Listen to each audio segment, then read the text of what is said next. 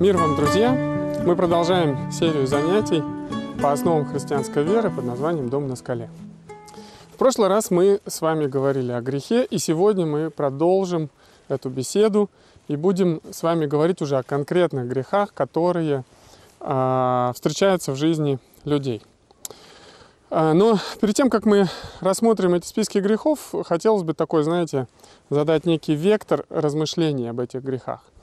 И тут два тезиса, которых я хочу, чтобы вы тоже поразмышляли вместе со мной. Тезис первый, что когда мы говорили о грехе, что грех это то, что несет смерть и разделение, то сегодня мне бы хотелось, чтобы мы попытались увидеть в каждом из грехов, которые мы будем рассматривать, то, где он сеет смерть и где он сеет разделение. Для того, чтобы э, это было еще более конкретно, мы будем исходить из того, что грех по определению сеет смерть и разделение в трех видах, в трех аспектах. Первое – это то, что грех, он разделяет нас с Богом, он сеет смерть и разделение в наших отношениях с Богом. Вот. Второе, что грех э, сеет разделение, разрушает отношения с людьми, которые находятся рядом с нами. И третье, что грех разрушает нашу внутреннюю целостность, разбивает, разделяет нас внутри и вообще, по сути, лишает нас э, от буквального здоровья физического до психологического здоровья и духовного здоровья внутри нас самих. Это первый тезис, э, или, так скажем, угол зрения, под который мы можем смотреть на, э, ну вот, на грехи. Второй аспект. Э, один человек однажды сказал, что грех есть не что иное, как э, извращенная или искаженная добродетель. И вот я тоже хочу, чтобы вы подумали о грехах, о которых мы будем говорить вот в таком же э, аспекте. Ну а теперь давайте почитаем про грехи. Э, послание Галатам, 5 глава. Давайте прочитаем стихи 19, 20 и 21. Здесь приведен классический список грехов, а, не единственный в Библии, но мы от него оттолкнемся. Павел говорит, дела плоти известны. Они суть прелюбодеяние, блуд, нечистота, непотребство, идолослужение, волшебство, вражда, ссоры, зависть, гнев, распри, разногласия, соблазны, ереси, ненависть, убийство, пьянство, бесчинство и тому подобное. Предваряю вас, как и прежде предварял – что поступающие так Царство Божие не наследует. Вот перед нами стоит нелегкая задача рассмотреть э, эти грехи, опять же, имея в виду вот те два тезиса и два аспекта, о которых я говорил э, в начале. И, может быть, если мы не успеем сделать это за урок, мы попытаемся закончить это на следующем уроке. Но давайте начнем, без дальнейших предисловий. Первый в этом списке у нас стоит а, даже не первый, а вот давайте начнем с того, что начинается 19 стих со слов «дела плоти известны». Не знаю, какие у вас возникают ассоциации с делами плоти, но мне хотелось бы задать тоже здесь вектор, что когда мы говорим о плоти, мы не говорим только о нашем физическом теле.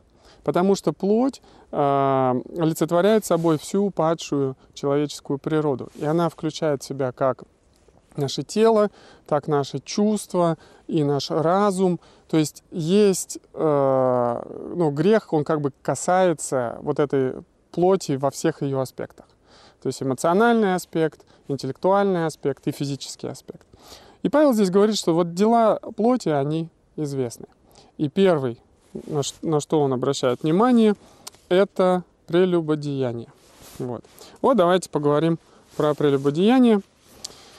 А, и блуд. Наверное, даже объединим их вместе, потому что они очень плотно друг с другом связаны.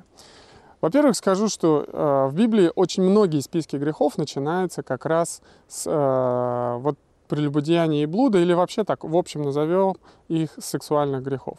Почему? Наверное, в те времена это было э, одним из самых э, актуальных вопросов, но такое ощущение, что с тех времен ничего не изменилось. И по сей день, если уж говорить о грехах, то многие грехи, они как бы ассоциируются именно с сексуальным аспектом. Давайте дадим некие определения. Что такое прелюбодеяние, как вы думаете? Вот есть у вас картинка в голове, а давайте теперь сверим с тем, что имеется в виду под ним. Прелюбодеяние — это супружеская измена. То есть сексуальные отношения человека, состоящего в браке, но на стороне, то есть не со своим мужем, не со своей женой. А, блуд, тогда вы можете, а блуд тогда что такое? Блуд — это еще более широкая категория, которая включает в себя вообще любые виды сексуальных отношений, э, которые возникают между людьми, э, которые вообще не состоят в браке. То есть это то, что термин применимый для незамужних и неженатых. Если человек вступает в сексуальные отношения, но еще не женат или не в браке, то это классифицируется как блуд.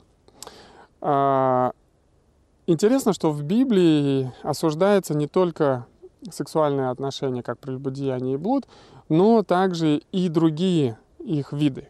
Частности, в Писании можно найти стихи, которые говорят о гомосексуализме и лесбиянстве, осуждая такую практику. Есть такой термин, как скотоложство или зоофилизм. Это тоже все осуждается. И вообще говоря, вот э, давайте попытаемся посмотреть с позиции, вот я э, вам вначале сказал, что грех — это искаженная добродетель. Если посмотреть на сексуальные грехи с этой точки зрения, то можно, ну, как бы увидеть, что на самом деле есть место сексуальных отношений, когда это добродетель, когда это чисто, когда это похвала, когда это хорошо. И вот картина правильных сексуальных отношений, она очень проста. Она проще, чем может показаться некоторым. Бог благословляет сексуальные отношения между мужем и женой. То есть здоровые сексуальные отношения, сексуальные отношения между мужем и женой, между мужчиной и женщиной, между мужем и женой. Все. Все остальное, оно уже э, является грехом. Я вот э, студентам, читая курс по финансам, часто говорю такую вещь, что иногда люди изучают э, всякие подделки, хотя достаточно знать оригинал. То есть вот, ну, подделки в, де- в деньгах. Не надо изучать все различные виды подделок, надо просто знать, что такое настоящие деньги. Так вот, настоящие сексуальные отношения — это а, сексуальные отношения между мужчиной и женщиной, которые состоят в браке, которые являются мужем и женой. Все остальное — это грех. И тут возникает вопрос, почему секс вне брака – это грех? И здесь нам поможет второй аспект, когда мы говорим о разрушении, что грех разрушает либо отношения с Богом, либо отношения с людьми, либо нас самих. Так вот, сексуальные грехи, они очень сильно разрушают по всем каналам э, все виды отношений. Вот. Почему? Потому что Бог задумал секс как, э, ну, можно сравнить его с суперклеем. Он задумал сексуальные отношения для того, чтобы соединять прочно, неразрывно э, мужчину и женщину, которые вступают в брак. Он для того, чтобы они были единым, чтобы они были синтезированы, чтобы они были близки, чтобы между ними была близость. И тогда это э, ну, инструмент, который работает так, как надо. Если же сексуальные отношения выносятся за рамки брака, то он начинает разрушать все вокруг. Вот. И вот только некоторые последствия, с которыми люди сталкиваются. Первое – это разрушение внутри нас самих. Секс порождает сексуальные зависимости, такие как порнография, самоудовлетворение, мастурбация. Это также может приводить и к сексуальным извращениям внутри человека, когда он начинает желать противоестественных вещей в сексуальном плане. Также человек разрушает себя тем, что начинает страдать от венерических болезней, которые возникают как результат беспорядочных половых связей. Вот. И э, интересно, вот э, я беседовал с одним биологом, он говорил о том, что человек это единственное существо, которое очень сильно подвержено венерическим заболеваниям. Никакие другие животные так не страдают от них, как человек. Почему? Он говорит, Бог и наложил очень четкие границы для сексуальных отношений, заботясь о нашем здоровье. Вот. Но э, секс вне брака, он разрушает еще и отношения с другими людьми. Беспорядочные связи учат человека не любить, а изменять. Когда это выносится за рамки семьи, это подрывает самое глубинное доверие, разрушает отношения между мужем и женой, а это сказывается не только на них, когда может привести к разводу, но еще и на детях, если они уже э, в семье есть. Поэтому Сексуальные отношения, они благословения только тогда, когда они на своем месте. И эта формула проста между мужчиной и женщиной, который является мужем и женой.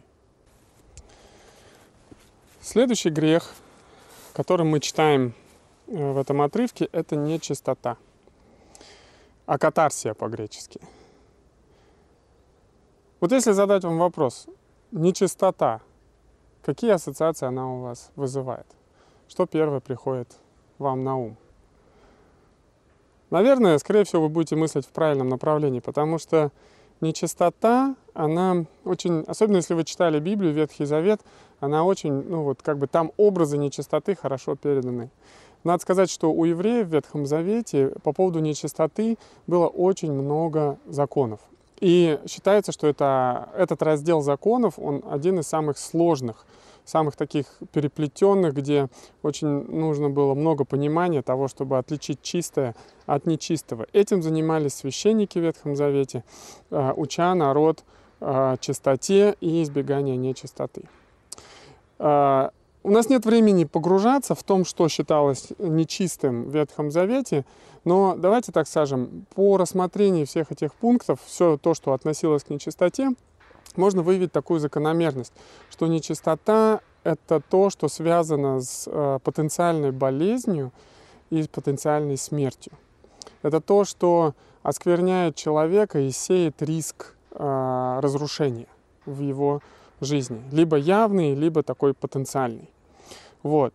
И вот греческое слово в Новом Завете, акатарсия, оно еще вносит такой, если в Ветхом Завете это что-то внешнее было, знаете, там, ну, как бы болезнь, заразиться, умереть, то а, в Новом Завете это переходит вовнутрь человека, это уже носит такой характер а, сердечных, умственных вещей, духовных вещей, которые могут наполнять человека внутри и также его осквернять.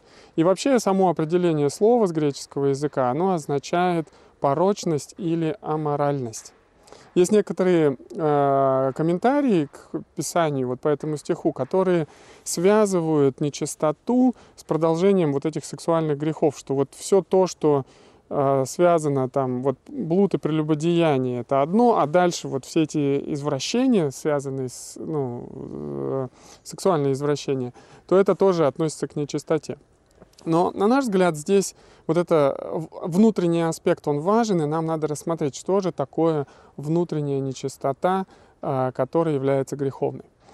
А, здесь мы выделим три аспекта и немного о них поговорим. Первое – это нечистота в мыслях и в чувствах. Второе – нечистота в наших мотивах. И третье – нечистота, уже такая более внешняя, в наших словах. Вот. Что такое нечистые мысли и чувства? Ну, самое очевидное – это похоть и вожделение. То есть не обязательно вступать в сексуальные отношения фактически для того, чтобы оскверниться. По этому поводу Иисус говорил, что если мужчина уже смотрит на женщину с вожделением, то он что? Он уже прелюбодействует в ней, с ней в сердце своем. И поэтому она начинается внутри грех начинается, он произрастает изнутри. Более того, Иисус говорил, что изнутри, из нашего сердца рождаются многие неправильные вещи, которые нас оскверняют. Поэтому это все имеет отношение к нечистоте. Ну а похоть и вожделение есть не что иное, как грубое чувственное половое влечение, слада, страсти. Есть еще другое чувство, или, ну, ну да, это чувство как жадность. Жадность — это сильное чрезмерное желание обладать чем-то материальным – или деньгами в частности, вот, когда человек все это пытается к себе притягивать. Есть такая фраза. Ну, почему это грех? Потому что вот Бог изначально создал человека, чтобы его любили, а создал вещи для того, чтобы их использовали. Человек же все переиначил и начал любить вещи и использовать для этого людей. Так вот это очень хорошо подходит к жадности. Любить вещи и использовать для этого людей. Есть еще а, мы, а, вот эта нечистота внутри нас, связанная с мыслями и с чувствами, это лицеприятие. Такое слово часто встречающееся, но что же оно означает? Как вы думаете, лицеприятный человек, это какой человек? Вот. Ну, об этом хорошо говорит э, Иаков. Э, во второй главе с 1 по 9 стих он говорит, вот представьте, в ваше собрание в церковь приходит человек в богатой одежде. И вы, увидев его, сразу чувствуете особенное отношение к нему. Вам хочется с ним познакомиться, вам хочется с ним пообщаться, вам хочется посадить его на хорошее место, вам хочется завязать контакты. Что это такое? Вот это лицеприятные чувства внутри нас, когда мы выделяем людей по каким-то чаще всего внешним признакам. Ну, парни могут девушек так выделять и знакомиться только с определенного рода симпатичными девушками, а другими пренебрегать. Или это отношение к богатым людям, либо еще какие-то причины могут нас толкать на это. Вот. Это вот это все неправильно. Тогда опять же вопрос, если грех это искаженный добродетель, то что же правильно? На наш взгляд, вместо вожделения и похоти, которая ну, неправильным образом выражается в жизни, то сексуальное желание, которое Бог нам дает, у него есть правильное выражение. И правильное э, выражение заключается в том, что, во-первых, похоть и вожделение, оно не является похотью и вожделением, это просто является влечение к мужу или к жене, к своему супругу, и оно хорошо реализуется, когда при этом мы не ищем своего удовольствия, своего блага, а когда мы используем энергию вот этого сексуального влечения для того, чтобы заботиться о своем супруге. Вот. И вот когда это так действует, тогда это уже добродетельно, тогда это чисто, это то, что благословлено Богом. И Писание говорит, будьте вместе, будьте вместе, чтобы не искушал вас сатана. Вот. А, если мы говорим о правильном отношении к жадности, то есть вот здесь должен быть обратный порядок, чтобы любили людей и использовали для этого вещи. Вот добродетельно это тогда, когда вы, Бог, допустим, дает вам возможность собирать и накапливать какие-то материальные вещи, но вы понимаете, что вы просто канал благословения для других людей. И то, что вам приходит, вы понимаете, что это для вас возможность быть щедрым и заботливым по отношению к другим людям. Тогда это чисто, тогда это хорошо. А лицеприятие исцеляется тем, что надо посмотреть на самого Бога. Сам Бог говорит нам, что я не смотрю на лицо человека. Он смотрит куда? На сердце. И когда Бог смотрит на сердце, мы должны понимать, что Он, как Бог, видит ценность каждого сердца. Он видит э, целую вселенную, которая содержится в сердце каждого человека. Он видит этот мир, и Он хочет вкладываться в этот мир для того, чтобы этот мир вел человека к жизни и к отношениям с Богом. Так вот, задача для нас вместо лицеприя... Лицеприятия научиться э, смотреть на сердце человека и видеть его ценность, видеть его внутренний мир, красоту и взаимодействовать именно с этим миром, строить отношения с людьми, невзирая на лица. Есть нечистые мотивы. Это второй аспект нечистоты. Э, здесь, ну, давайте просто два для примера приведем а, проявления нечистых мотивов. Это корысть, как э, делание правильных вещей с выгодой для себя, то есть поиск выгоды для себя, чаще всего материальной. То есть это сродни жадности. То есть мотивация, когда ты хочешь что-то получить для себя. А второе — это лицемерие. Про лицеприятие мы сказали, но лицемерие — это нечто другое. Нельзя не надо их путать. Лицемерие — это тогда, когда вы внешне делаете какие-то ну, хорошие, красивые, чистые поступки, но при этом внутри вами движет нечистые побуждения. Иисус хорошо об этом говорил, обличая фарисеев, что он говорит, вы, говорит, как гробы побеленные, снаружи у вас все чисто и красиво, а внутри у вас вы полны всякой скверны и нечистоты. А вот как правильно должны проявляться наши мотивы? Через секунду. Мотив — это наш внутренний стимул к действию. Это то, что нас как бы подталкивает. Вообще слово мотив означает палка с заостренным концом, который можно погонять. Так вот, мы поговорили о нечистых мотивах. Чистые мотивы — это те мотивы, которые хочется открывать. Нечистые мотивы — это все то, что движет нами, это то, что нам хочется прятать на мой взгляд, даже вот так просто можно сразу понять, что правильно, а что неправильно. Так вот, чистые мотивы, они связаны с, э, с любовью. Они как бы, ну, они производными от любви могут быть. Но самый главный чистый мотив — это любовь. Все, что делает Бог по отношению к нам, продиктовано Его любовью. И он хочет, чтобы мы, когда мы делаем что-то по отношению к другим людям, чтобы мы а, были движимы вот этой божественной любовью. А в ней есть такие аспекты, как прежде всего желание блага другому человеку. То есть, когда вы хотите, вы делаете что-то из, для того, чтобы другой человек получил из этого блага. Либо это желание позаботиться, что тоже, по сути, связано с благом. А, это желание повысить ценность человека, чтобы он стал лучше, чтобы он стал выше, чтобы он стал сильнее. Да? Родители очень часто к своим детям, о своих детях так заботятся. И особенно мотивы эти ценны тогда, когда нам этого не хочется делать, а мы все равно выбираем делать это. И по сути это тогда, когда нам кажется, что человек этого не заслуживает, в силу тысячи и одной причины, которые мы всегда можем увидеть, почему человек не заслуживает это, но вот тогда, когда мы все равно выбираем делать правильные вещи и опираться на то, что мы хотим блага, добра, заботы, улучшения и повышения ценности человека, вот это правильные мотивы. Теперь давайте поговорим о третьем аспекте нечистоты. Это нечистые слова. Нечистые слова могут быть связаны с тем, как мы обращаемся к Богу. В Ветхом Завете напрямую осуждалось употребление имени Бога в суе. То есть понапрасну. Не употребляй имени Бога понапрасну.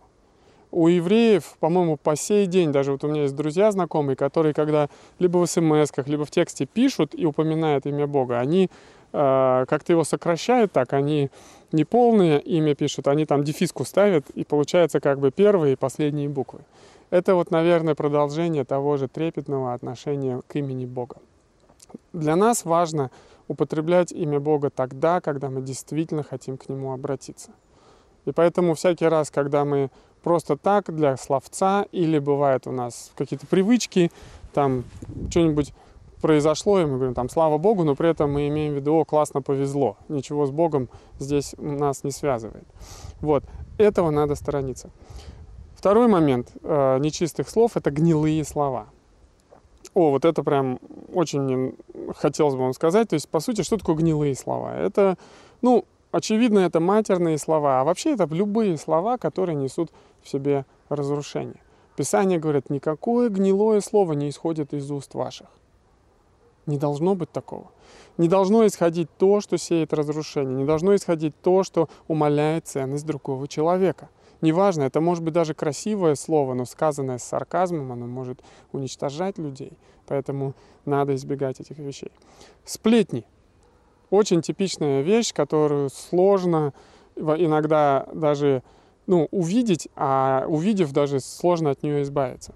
По сути, сплетни — это досужие домыслы, которые выставляют другого человека в неприглядном свете и вредят его репутации.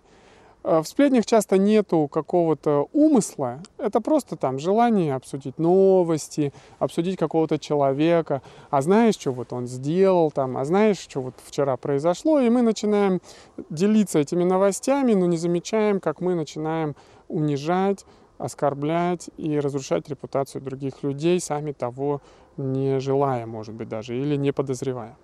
Вот. А вот следующий за сплетни это есть клевета. То есть клевета — это уже сознательное распространение ложной информации о других людях. Это то, что подрывает намеренно их репутацию. Чаще всего клевета, она рождается из обид глубоких, оскорбленных чувств, когда мы считаем, что будет справедливым нанести урон репутации человеку, и мы подтасовываем факты, искажаем факты для того, чтобы представить человека ну, прям в э, неприглядном свете. Вот это клевета. Помните, что дьявол называется клеветником братьев. Это его имя. А есть еще и ложь. К нему присоединяем лукавство, обман. Это то, что Библия осуждает. И, пожалуй, ложь является одним из самых древних и опасных грехов. Мы уже сказали, что дьявол назван клеветником. Так вот, дьявол назван отцом лжи. То есть это тот, кто первый породил ложь э, и начал сеять ее среди людей. И она настолько, ну, настолько сложна э, для искоренения, что вот этот грех, он очень, очень, очень сильно э, прилипа, прилипает ко всем людям. То есть обычно начинается с безобидной недосказанности, э, какого-то лукавства. И просто, когда мы не все факты говорим о ситуации, из этого ситуация начинает выглядеть немного по-другому. А потом оно вырастает уже и до сплетен, э, и до клеветы, и до явного обмана. Вот. Это все неправильно. А как же правильно? А как правильно, об этом говорит тоже Писание. Вот здесь Я сошлюсь опять же на тот стих, где говорится, никакое гнилое слово не исходит из уст ваших, но там идет продолжение. Там говорится, а вместо того пусть будет только доброе для назидания в вере, чтобы оно доставляло благодать слушающим. Если вам интересно, это Ефесянам 4 глава 29 стих. И также в тем же послании Ефесянам 5 главе 4 стихе говорится, вместо осуждения, разрушения, того, что умаляет ценность человека, пусть ваша жизнь, ваши уста будут наполнены благодарением. Учитесь благодарить. Это самый лучший ну, способ свои уста использовать на благо. Вот. А мы переходим к четвертому греху в нашем списке. Прелюбодеяние, блуд мы рассмотрели, нечистоту мы рассмотрели. Давайте поговорим о непотребстве. Непотребство. Или еще их называют грехи плоти. Давайте поговорим о них. Вообще непотребство такое слово, которое мы часто не используем в жизни, поэтому я не знаю, как вы, но мне хотелось, мне всегда хочется увидеть картинку, ну или какой-то вектор, в котором надо мыслить. Так вот, в слове непотребство есть такой, я бы рисовал образ, связанный с э, прямо увлеченностью чувственной стороной жизни. То есть непотребство — это следование своим чувственным желаниям и страстям до такой степени, когда человек начинает утрачивать чувство меры, а порой и стыд. Об этом в Писании во многих местах говорится.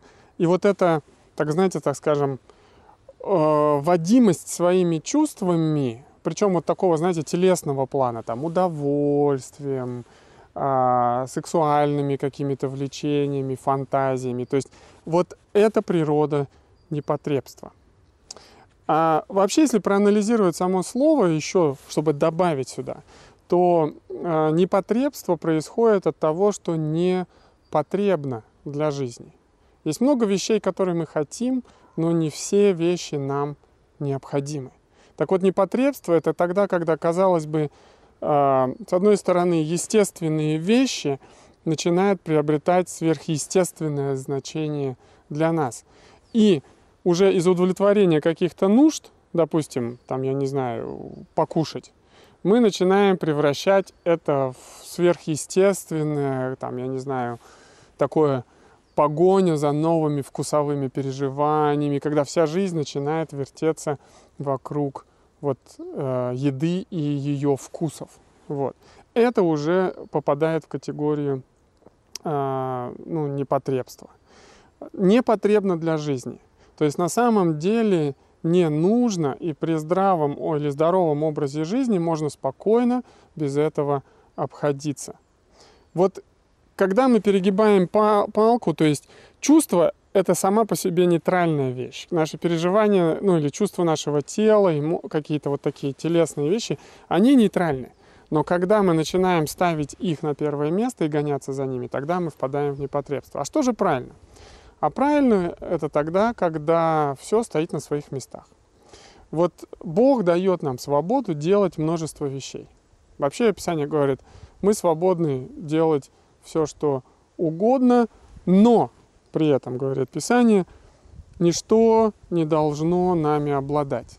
То есть мы имеем свободу, но в этой свободе мы не должны позволять каким-то вещам порабощать нас. Об этом апостол Павел говорит в первом послании к Коринфянам, в 6 главе 12 стихе, а также в 10 главе 23 стихе. Свобода не должна стать поводом к угождению плоти. Об этом сказано в Римлянах 13 главе 14 стихе, а также в Галатах 5 главе 13 стихе. Так вот, непотребство должно замениться чем? Тем, что наша забота, наше попечение о желаниях нашего тела должно быть в меру, должно быть в некой дисциплине, чтобы не желания обладали нами, а мы господствовали над нашими желаниями и в нужный момент могли сказать себе нет. К сожалению, сегодня время нашего урока вышло. А мы еще не все грехи рассмотрели, поэтому мы к ним а, перейдем в следующем уроке. А пока вопрос для обсуждения. Мы рассмотрели с вами четыре греха. Какие? Прелюбодеяние, блуд, нечистота и непотребство. Я уже вам озвучил такую мысль, что не всегда надо знать неправильные вещи. Надо просто знать правильное. Надо знать, что есть порядок, что есть чисто и что есть хорошо. И поэтому я хочу, чтобы вы пообсуждали вот в свете этих э, четырех, так скажем, грехов, порассуждали о том, каков быть должен, как, каким должен быть Божий порядок в отношении вот, ну, сексуальных желаний, в отношении чистоты внутренней, да, и в отношении, э, ну вот, э, то, что мы говорили про непотребство. Попытайтесь, может быть, из того, что было мной озвучено, а может быть, у вас есть собственные размышления по этому поводу, э, попытайтесь это обсудить э, ну, в вашей группе. Хорошего вам обсуждения, будьте мудрыми строителями и стройте свой дом на скале.